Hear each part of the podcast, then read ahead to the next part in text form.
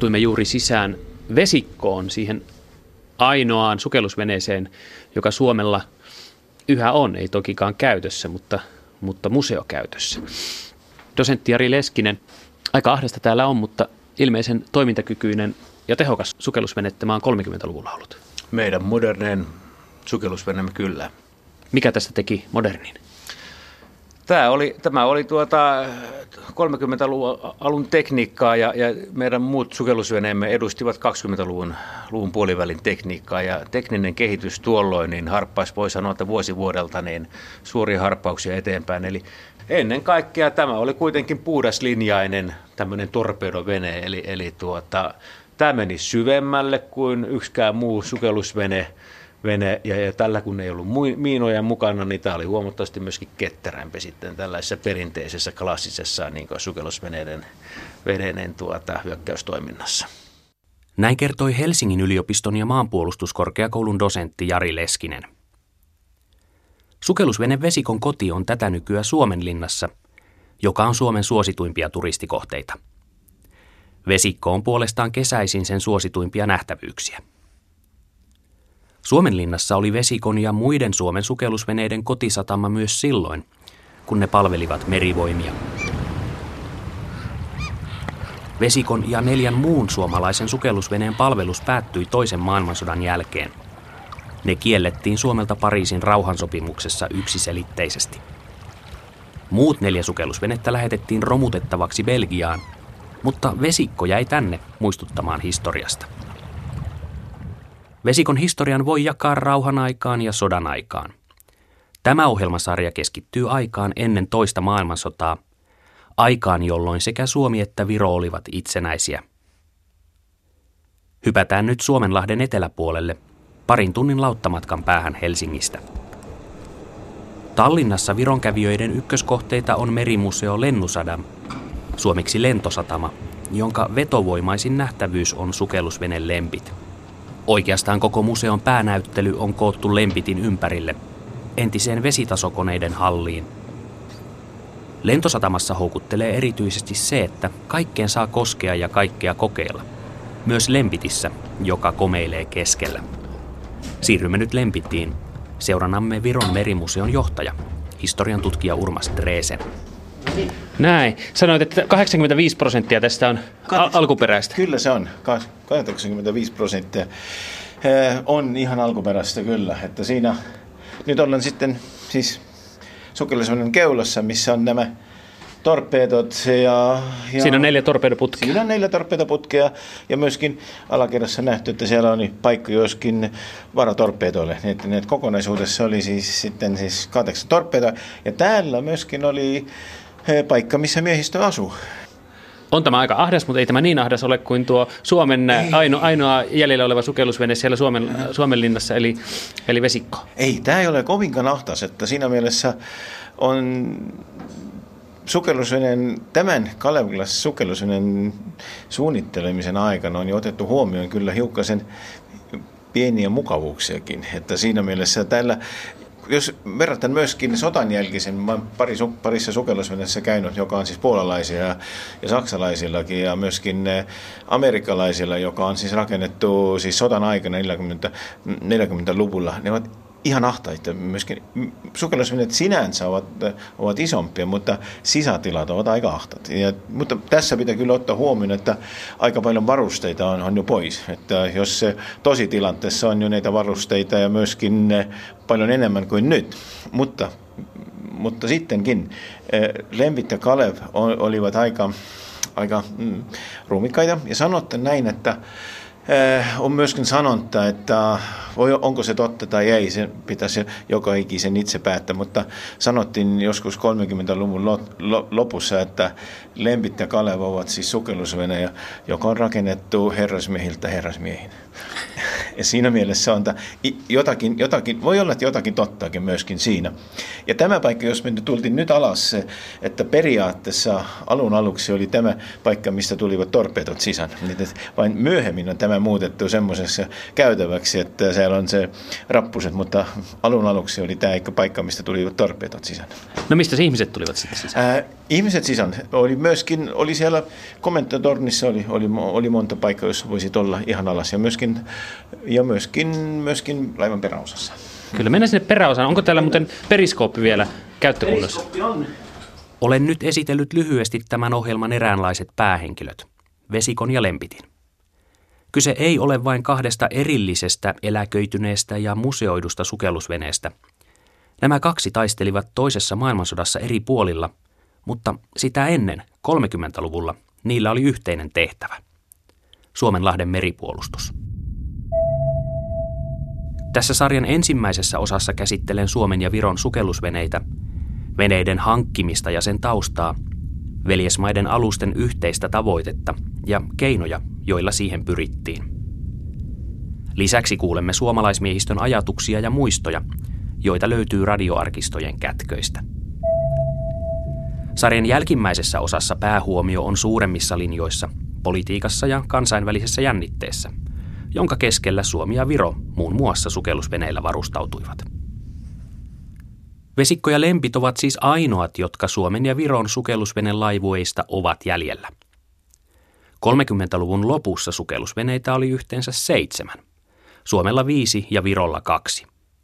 Suomi hankki ensin kaikki omansa, Viro sen jälkeen omansa. Vesikon ja Lempitin tarinoiden kautta avautuu ikkuna siihen, miten ja miksi kaksi nuorta tasavaltaa Suomenlahden molemmin puolin haki yhteistyöstä turvaa ja varustautui vieressä olevaa suurvaltaa vastaan. Pelkoon ja huoleen oli aihetta, kuten molemmissa maissa 30- ja 40-lukujen taitteessa saatiin kokea. Suomen ja Viron puolustusyhteistyö varsinkin merellä muodostuikin 30-luvulla paljon syvemmäksi ja tiiviimmäksi kuin silloin yleisesti tiedettiin. Salaisena se haluttiin pitää myös toisen maailmansodan jälkeen, ja pitkään se pysyikin. Yhteisen meripuolustuksen tärkein tavoite oli tarpeen tullen estää Neuvostoliiton laivojen pääsy Suomenlahden kapeimman kohdan läpi idästä länteen.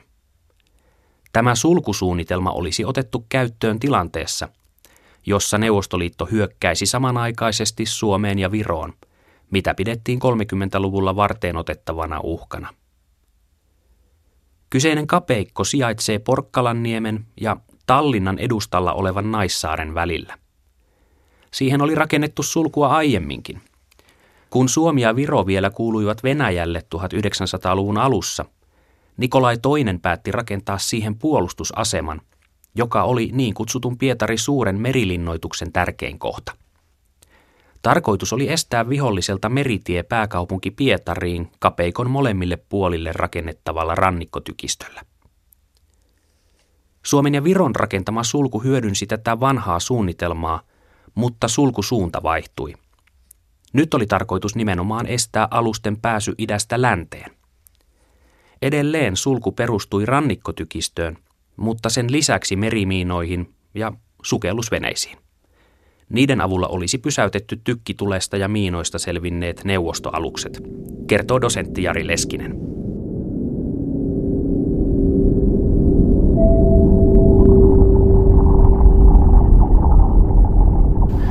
Kysymys on pienistä maista, niin, niin, niin tällaisella jo seitsemällä sukellusveneen määrällä niin, niin, niin katsottiin, että sillä pystytään merkittävällä tavalla vaikuttamaan vaikuttamaan tuota merisotilaalliseen operaatioihin tietyissä strategisissa paikoissa.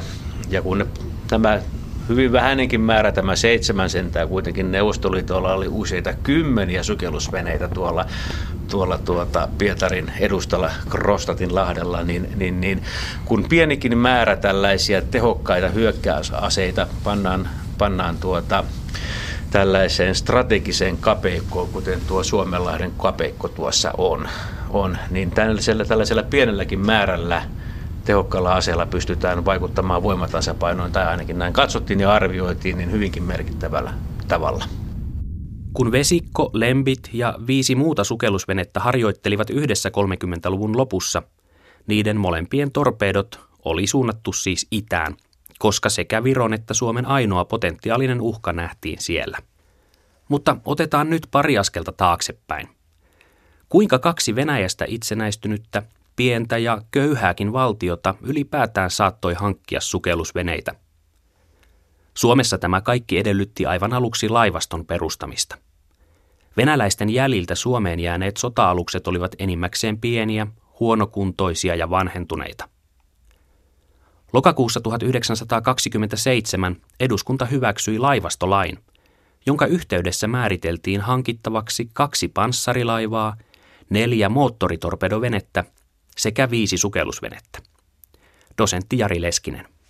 Eli ensimmäisen maailmansodan jälkeen niin sukellusveneet, tai ensimmäisen maailmansodan jo aikana toki, niin sukellusveneet olivat osoittaneet tehokkuutensa. Ne olivat, ne olivat tuota, erittäin tehokkaita hyökkäysaseita pienenkin valtion käsissä. Eli tällä haluttiin, haluttiin tasapainottaa sitä, sitä, sitä valtavaa ylivoimaa, mikä tuolla potentiaalisen uhan suunnassa eli idässä piilisi, jos ja kun sieltä kerran hyökkäys sitten Suomeen, Suomeen koituisi. Eli, eli sodan sytyttyä niin Suomen sotilasjohto hyvin realistisesti, realistisesti arvioi, että meillä olisi suunnilleen maksimissaan kuukausi aikaa pidätellä tänne rynnistäviä puna-armeijan joukkoja.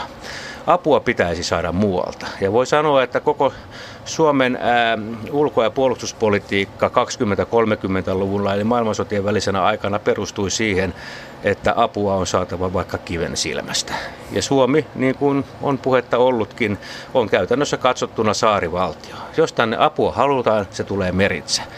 Ja tätä, näitä merikuljetuksia, jotka apua tuovat, oli sitten joukkojen muodossa tai kaluston muodossa, niitä ei Neuvostoliiton laivasto pitäisi päästä upottamaan. Ja tällainen, tällainen sukellusvene niin, niin, niin pystyisi antamaan varteen otettavaa haastetta jo sitten isommallekin, isommallekin laivastolle. Eli, eli yksinkertaistettuina niin meidän merin, meriyhteyksiemme turvaamiseen. Sukellusveneiden hankkimisen taustalla olivat siis kokemukset ensimmäisestä maailmansodasta, jossa ne olivat tehneet julmaa jälkeä. Erityisen tuhoisia olivat olleet Saksan sukellusveneet, jotka upottivat sodan aikana tuhansia laivoja. Sodan jälkeen Saksalta kiellettiin sukellusveneet Versain rauhansopimuksessa, mutta se ei saksalaisia pysäyttänyt. Saksalaiset perustivat Hollantiin Haagiin peitefirman, jonka tosiasiallinen tehtävä oli toimia sukellusveneiden suunnittelutoimistona. Tämä suunnittelutoimisto palveli paitsi Saksaa, myös muita maita, esimerkiksi Suomea. Kaikki Suomen sukellusveneet onkin rakennettu Haagista saatujen saksalaisten piirustusten mukaan – ne kaikki toisaalta tehtiin Suomessa, ja saukkoa lukuun ottamatta ne rakennettiin samalla Turussa toimineella telakalla. Versain rauhansopimusta ja sukellusvenekieltoa kiertääkseen Saksa ja sen Hollannissa toiminut peitefirma hakeutuivat yhteistyöhön ulkomaisten telakoiden kanssa. Niiden joukkoon valikoitui myös turkulainen Kraiton Vulkan Oy. Siellä rakennettiin myös panssarilaivat Väinämöinen ja Ilmarinen. Sukellusveneistä siellä valmistettiin aluksi kolme suurinta niin sanotun vetehisluokan sukellusvenettä. Ensin vetehinen, toisena vesihiisi ja kolmantena ikuturso. Ne oli varustettu neljällä torpedoputkella, joista kaksi oli edessä ja kaksi takana. Kannella oli kansitykki, ilmatorjuntatykki ja konekivääri. Alusten uppouma oli 500 tonnia ja ne pystyivät sukeltamaan 75 metrin syvyyteen – Lisäksi ne pystyivät kantamaan ja laskemaan 20 miinaa. Vetehisluokan veneet olivat kehittyneempiä versioita ensimmäisen maailmansodan aikaisesta saksalaisesta UC-3-luokan sukellusveneestä. Niiden lisäksi jo vuonna 1930 valmistui Hietalahden telakalla Helsingissä minisukellusvene Saukko, joka oli alun perin tarkoitettu laatokalle. Se oli uppoumaltaan alle 100 tonnia koska Tarton rauhansopimus kielsi Laatokalla sitä painavammat sota-alukset. Suunnitelma kuitenkin muuttui.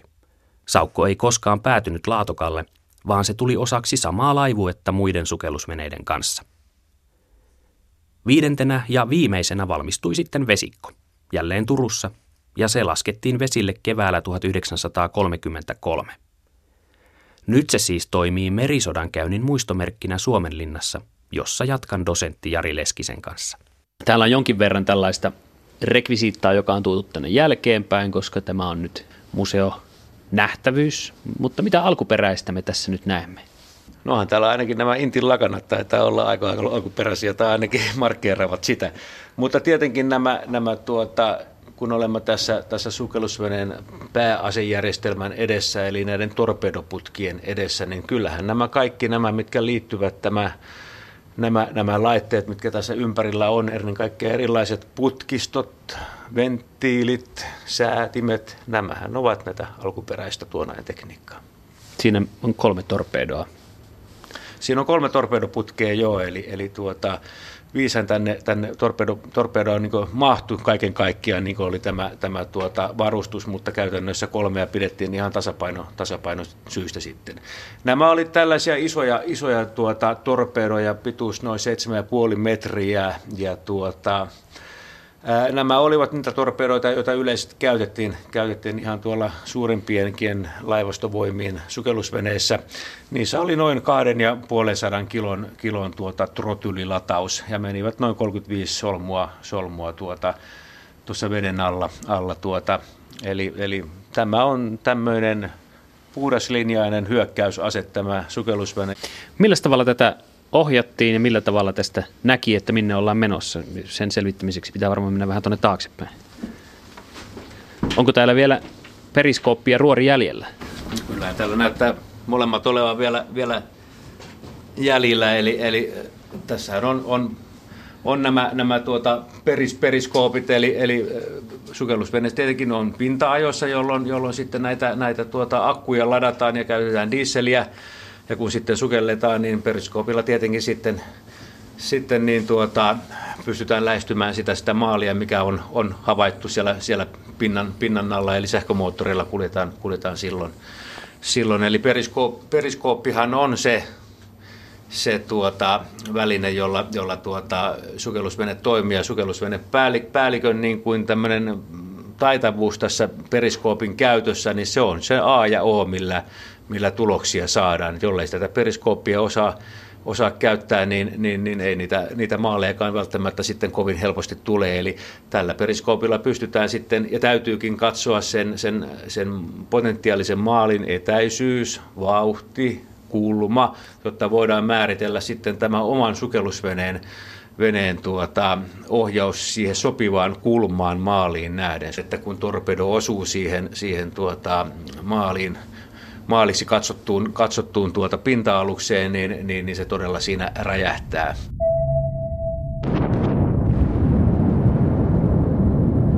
Ja tietenkin se, sitten se etäisyys siinä, että lähestytään mahdollisimman huomaamattomasti sitä, sitten sitä, sitä maaliksi otettua alusta. Suomalaiset sukellusveneet pyrkivät tuon 500 metriin, metriin tuota, joskus jopa vaadittiin, että pitäisi vielä hu- huomattavasti lähemmäskin päästä, jotta se varmasti se, se osuma olisi sitten, sitten varma siihen, siihen maalin. Torpedoja on näinkin suuressa veneessä hyvin rajallinen määrä, eli käytännössä kun tässä vesikossa on vain kolme torpedoa, niin ei siinä kovin paljon harhalaukauksiin kyllä sitten, sitten ole, ole varaa kun sukellusvene kuitenkin torpedon lähettää, lähettää kohti maalia, niin samalla se tulee myöskin, tai se ilmaisee myöskin, että missä se itse on itse on ja saa hyvin nopeasti myöskin vastatoimia sitten, sitten peräänsä. Ja silloin voi kysymys olla elämästä ja kuolemasta. Ja tor, torni, torniin kielletään kiipeämästä, joten sinne ei nyt kannata sitten kannata sitä lähteä. Mutta ruori liikkuu ilmeisesti. Joo, tässä on ruorit ja tästä ohjaus tapahtuu ja siinä on sitten, sitten tuota, tästä annetaan käskyjä myöskin tuonne takana olevalle konehuoneelle, eli millä, millä tuota, millä, millä vauhdilla mennään sitten eteen tai taaksepäin. Sekä siinä on sitten myöskin tuo kompassi, sitten nähdään, mistä minne päin sitten kulkusuunta on. Eli käytännössä tämä, tämä ohjaus tapahtuu sitten, sitten tästä. Mutta palataan vielä vesikon syntytarinaan, sillä se on varsin erikoinen. Suomen muiden sukellusveneiden tavoin vesikkokin suunniteltiin saksalaisten Haagissa toimineessa bulvaanifirmassa – Tämän aluksen ei kuitenkaan ollut tarkoitus lainkaan päätyä Suomelle, vaan Saksalle. Saksalaiset olivat seuranneet edellisten sukellusveneiden valmistusta Turussa ja olleet tyytyväisiä Kraiton Vulkan Oyn toimintaan. Saksalaiset olivat jatkuvasti kiertäneet Versain rauhansopimuksen sukellusvenekieltoa ja kasvattaneet omaa sukellusveneen laivastoaan. Nyt he tilasivat Turusta merivoimilleen 250 tonnin sukellusveneen. Suomen hallituksen kanssa piti kuitenkin sopia rakennusehdoista, ja niihin kirjattiin Suomelle etuosto-oikeus. Niinpä valmis sukellusvene lunastettiinkin vuonna 1936 Suomelle ja kastettiin vesikoksi. Paitsi että vesikko oli uudempi, modernimpi ja iskukykyisempi kuin Suomen muut sukellusveneet, siinä oli myös vähemmän vikoja. Se oli paljolti saksalaisten ansiota. He testasivat ja paransivat sitä huolella, koska luulivat saavansa sen itselleen, kertoo dosentti Jari Leskinen. Se, mikä tässä teki tämän, niin kuin voi sanoa, sanoa ehkä, ehkä meidän parhaimmaksi sukellusveneeksi, oli se, että tässä oli yllättävän vähän, jos ollenkaan lastentauteja. Eli ennen kuin saksalaiset sitten luovuttivat tämän Suomelle, tämä Suomellahan oli etuosto-oikeus tähän, tähän veneeseen, niin saksalaiset hyvin perinpohjaisesti niin tuota, ajoivat tämän, tämän tuota sukellusveneen Turun saaristossa ja ennen kaikkea tekivät sitten, sitten tuota, ampuivat torpedoja, torpedoja tällä veneellä niin varmistuakseen siitä, että tämän ase, pääasejärjestelmä todella toimii tässä hyvin. Ja, ja, ja tuota, tämä luovutettiin sitten Suomelle niin täysin, täysin testattuna ja hyväksi havaittuna sukellusveneenä.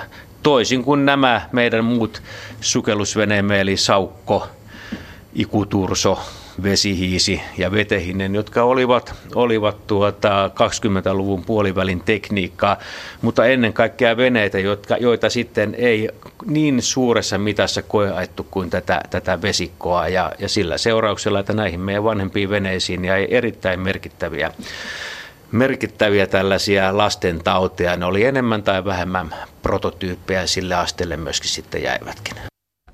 Kun katselen ja vähän koskettelenkin vesikon torpedoja, ruoria, periskooppia, säätimiä, vipuja ynnä muuta, en voi olla miettimättä, kuinka niitä oikein opittiin käyttämään. Miten Suomi koulutti sukellusveneidensä miehistön, kun kokemusta ei ollut. Itse asiassa koulutus oli alkanut jo paljon ennen kuin päätöstä sukellusveneiden hankkimisesta oli edes tehty. Kuten kommodori Sulo Enkiö seuraavaksi kertoo. Häntä haastateltiin aiheesta radiossa vuonna 1960, 30 vuotta ensimmäisen sukellusveneen vesille laskun jälkeen. Vuosina 1922-28 sai joukko upseereita ja konemestareita sukellusvenekoulutusta ulkomailla. Tässä yhteydessä muistuu mieleen varsinkin tulevien sukellusveneupseerien komennusmatkat Tanskaan, Ruotsiin ja Italiaan. Toinen vaihe henkilökunnan koulutuksessa alkoi syksyllä 1928, jolloin silloisessa rannikkolaivuessa Katajanokalla aloitettiin sukellusvenekoulu. Kahtena talvena koulutettiin täällä, minun ollessani koulun johtajana, kaikkien neljän sukellusveneen runkomiehistö.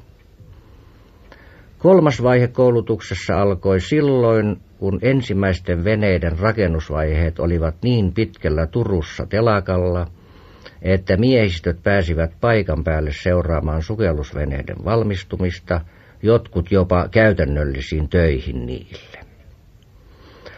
Alkukoulutus huipentui sitten ensimmäisen sukellusveneen vesille laskuun kesäkuun ensimmäisenä päivänä 1930, mitä seurasi vielä kahden muun veneen vesille laskut samana vuonna ja neljännen seuraavana vuonna.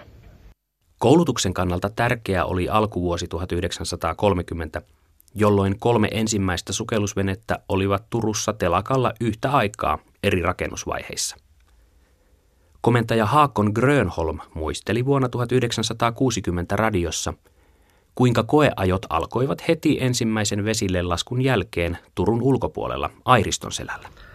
Tämä vesialue oli mitä sopivin tähän tarkoitukseen kolmen meripenikulman pituisine koeratoineen, jossa paikkapaikoin oli jopa 80 eh, metrin syvyisiä paikkoja. Niin, tällä radalla on koulutettiin koko sukellusvenelaivojen henkilökunta upseerista värvettyyn ja asevelvolliseen mieheen asti. Tällöin opittiin tuntemaan sukellusveneen kaikki laitteet sekä nimenomaan tehtävät sukelluskomennon kaikuessa ja vedenalaisen, vedenalaisessa kulussa. Meidän sukellusveneessämme oli noin 500 valmistavaa tehtävää suoritettava ennen sukellusta. Ja sukellushetkellä noin parikymmentä eh, tehtävää. Sukellushetkellä vene tosin kallistuu jonkun verran keulalleen ja kuuluu ilman ja veden kohinaa, kun edellinen syöksyy pois tankeista ja jälkimmäinen virtaa tilalle, mutta veden alla kulkee vene tasaisesti vain sähkömoottoreiden ja hyrräkompassien vaimean surinan säestämänä. Jos jokainen mies tiesi tehtävänsä, meni kaikki niin nopeasti ja melutta, että asiantuntematon kerkesi tuskin mitään huomaamaankaan. Muistan elävästi, miten erään sukelluksen aikana veteisellä, kun venessä oli uusi asevelinen kokkipoika, ja joka sukellushetkellä hääri kattiloittansa kimpussa, kysyin häneltä, No matrusi Ylioki, miltä tämä ensimmäinen sukeltaminen teistä tuntuu? Sain vastauksen, herra jestas, herra luutnantti, ommeks me jo sukeltaneet? Sukellusveneisiin on totuttu liittämään paljon tarinoita ja legendoja. Ja sukellusveneissä työskennelleet selvästi osaavat myös tarinoita kertoa. Haakkon Grönholmin muistoista käy ilmi myös, että muut ihmiset saattoivat nähdä työn sukellusveneen päällystössä hyvinkin hohdokkaana, mikä Grönholmin tapauksessa oli onnekastakin. Sukellusvene on kyllä hyvin imponeeraava laitos. Minun yksityiselämässänikin olen käyttänyt tätä hyväkseni. Olin nimittäin saamaisillani rukkaset kosiessani nykyistä vaimaani, mutta keksin silloin tempauksen ja vein hänet Katainokalle katsomaan sukellusvenettä. Olin silloin veteisen päällikkö ja kapteeni luutanti. Näytin hänelle kaikki sukellusveneen laitteet, niitä on paljon. Ja osoitin, miten ne toimii ja niin edespäin. Ja silloin hän, hän sanoi, että osaatko sinä todellakin hoitaa kaikkea tätä? Minä suostun menemään naimisiin kanssasi. Niin vakavasti ottaen oli koko 1930-luku mitä tehokkainta koulutusta ja harjoittelua. Siihen aikaan mahtui monia kokemuksia ja muistoja, jotka näin perästäpäin näyttäytyivät, näyttäytyvät vain valoisina ja mielenkiintoisina. Purjehdimme Suomen rannikkoa Viipurista Ouluun, teimme pitkiä sukellusmatkoja Hangosta Suusaareen ja vierailemme useissa Itämeren satamissa aina kiiliä myöden. Aina oli mukanamme hurtti huumori ja hyvä yhteishenki ja innokas velvollisuuden täyttämisen halu. Se oli täysipainoista val- valmentumista tosi tapahtumia varten, joita ei toivottu, mutta jotka silti yllättivät. Tätä Haakon Grönholmin mainitsemaa valmentautumista tositapahtumia varten oli mitä suurimmassa määrin myös puolustusyhteistyö Suomen ja Viron välillä.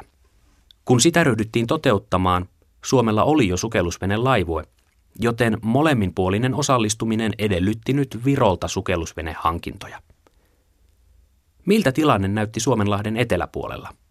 Sitä siirrynyt tarkastelemaan historioitsija Urmas Dresenin kanssa Tallinnaan Merimuseon lentosatamaan, jonka keskellä komeilee sukellusvenen lempit. Tehtiin päätös Virossa hankkia kaksi sukellusvenettä, Kalev ja Lempit. Näistä Lempit on ainoastaan jäljellä. Kalevin taru päättyi vuonna 1941 sitten. Se upposi Suomenlahteen.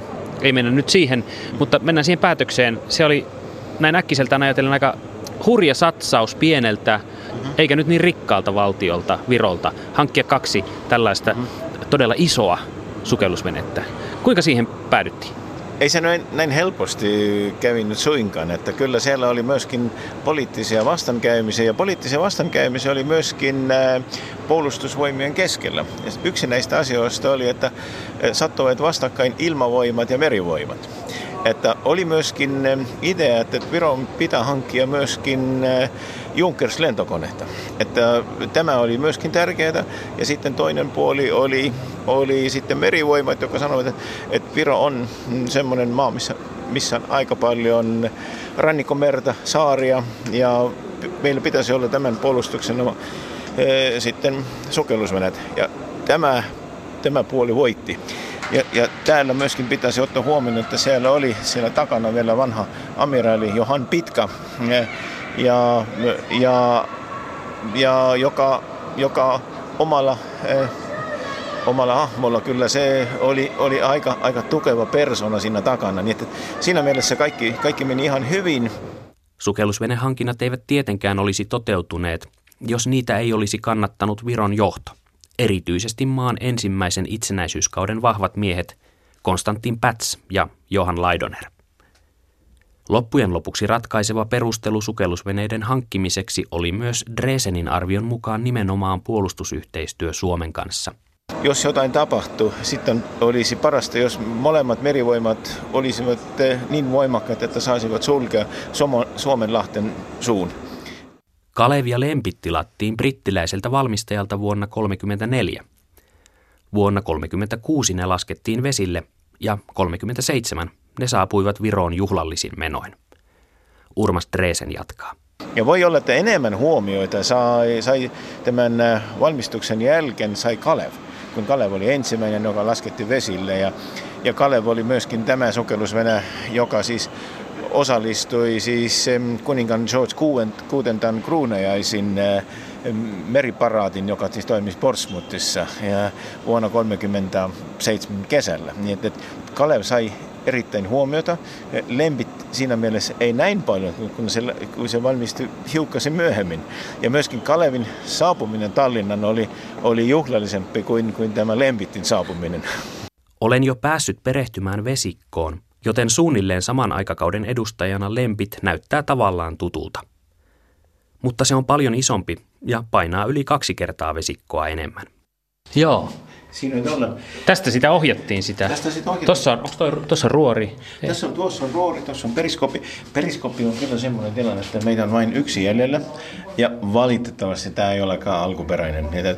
Kaikki alku, alkuperäiset periskopit otettiin eh, täältä pois, kun se laiva oli eh, koululaivana sitten siis Volganjoella. Nyt tästä on katsottu, vai mistä on katsottu? Tästä, tästä on katsottu.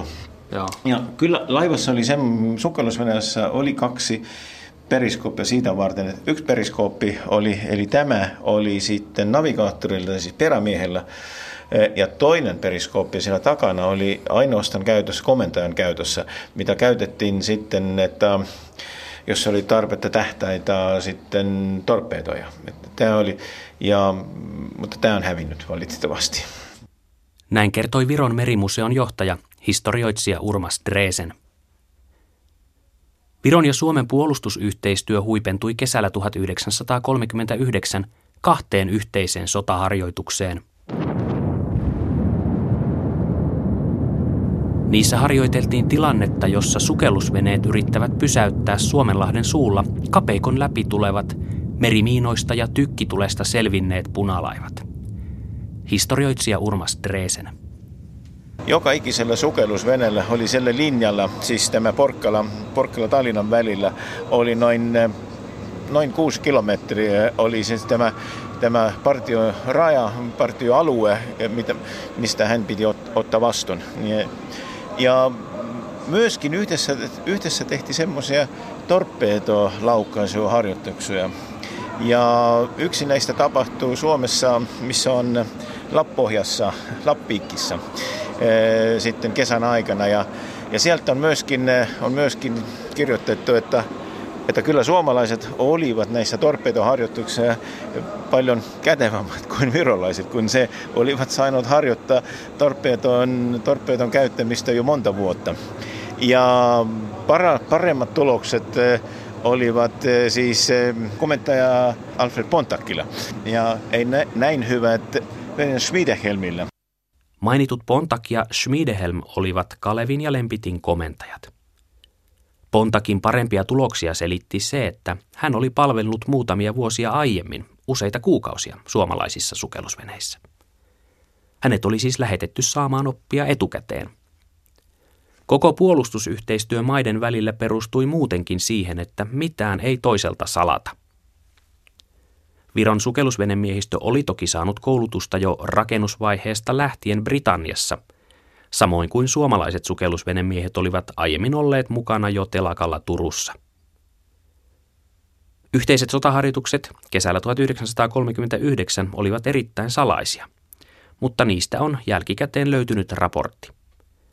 Siitä käy ilmi, että virolaisilla oli vielä vaikeuksia erityisesti uskaltautua riittävän lähelle kohdetta.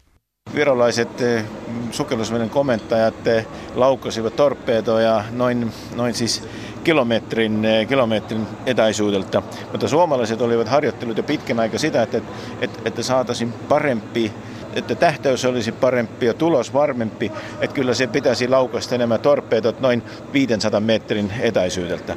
Mutta ne, kyllä, jos olisi ollut aika, kyllä se olisi, olisivat myöskin Viron sukellusveneet kommentajat parantanut itse tuloksia, mutta siinä mielessä oli se aika hyvä. Mutta toiselta ottaen huomioon, nämä sukellusveneet Kaleve Lempit, kun ne vuonna 1937 valmistuvat, oli siihen aika Itämeren kaiken modernimmat sukellusveneet. Että se, siinä pitäisi ottaa huomioon, että suomalaiset sukellusveneet olivat edustavat tekniikkaa, se oli 20-luvun toista puoliskotta. Että siinä mielessä oli noin 10 vuoden ero tekniikassa. Että siinä mielessä koko se sukellusveneellä Kalevin lempit oli enemmän hydrauliikka, paineilmasysteemiä, joka, joka toimivat jo hiukan modernilla, modernilla paremmalla tavalla. Niin että oli oppimista molemmilla. Sanoisin, että suomalaisilla oli oppimista, äh, oli oppimista sukellusveneen tekniikasta ja meillä puolella oli oppimista, kuinka sitä tekniikkaa käytetään.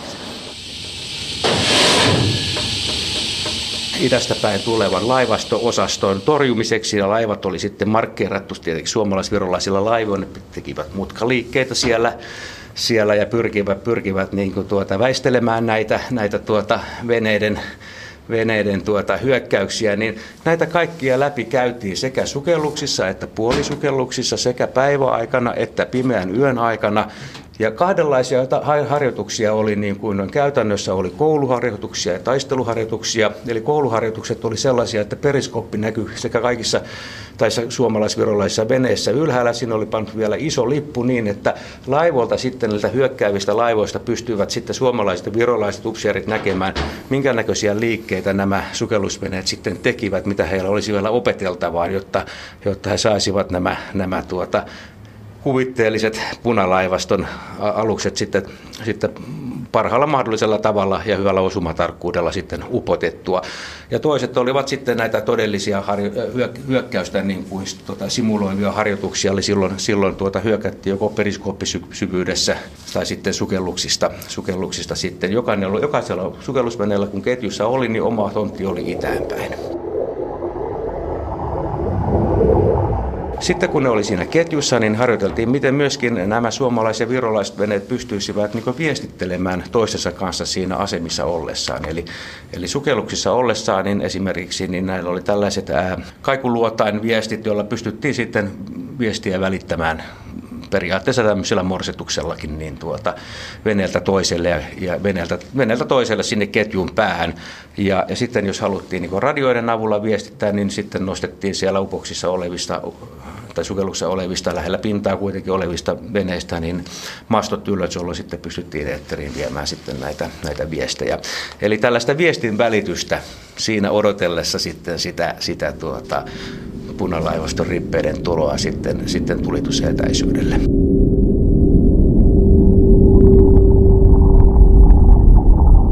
Oliko se realistinen ajatus, että voisi sulkea, sulkea käynnin tuosta Suomenlahdelta sen kapeimmalta kohdalta? Kyllä se voisi olla realistinen, mutta sitä ei tullut koskaan käytettyksi, niin että siihen asti me ei voi, voi sanoa, sanoa täytellä varmeutella, mutta kyllä se suunnitelmana oli aika hyvä.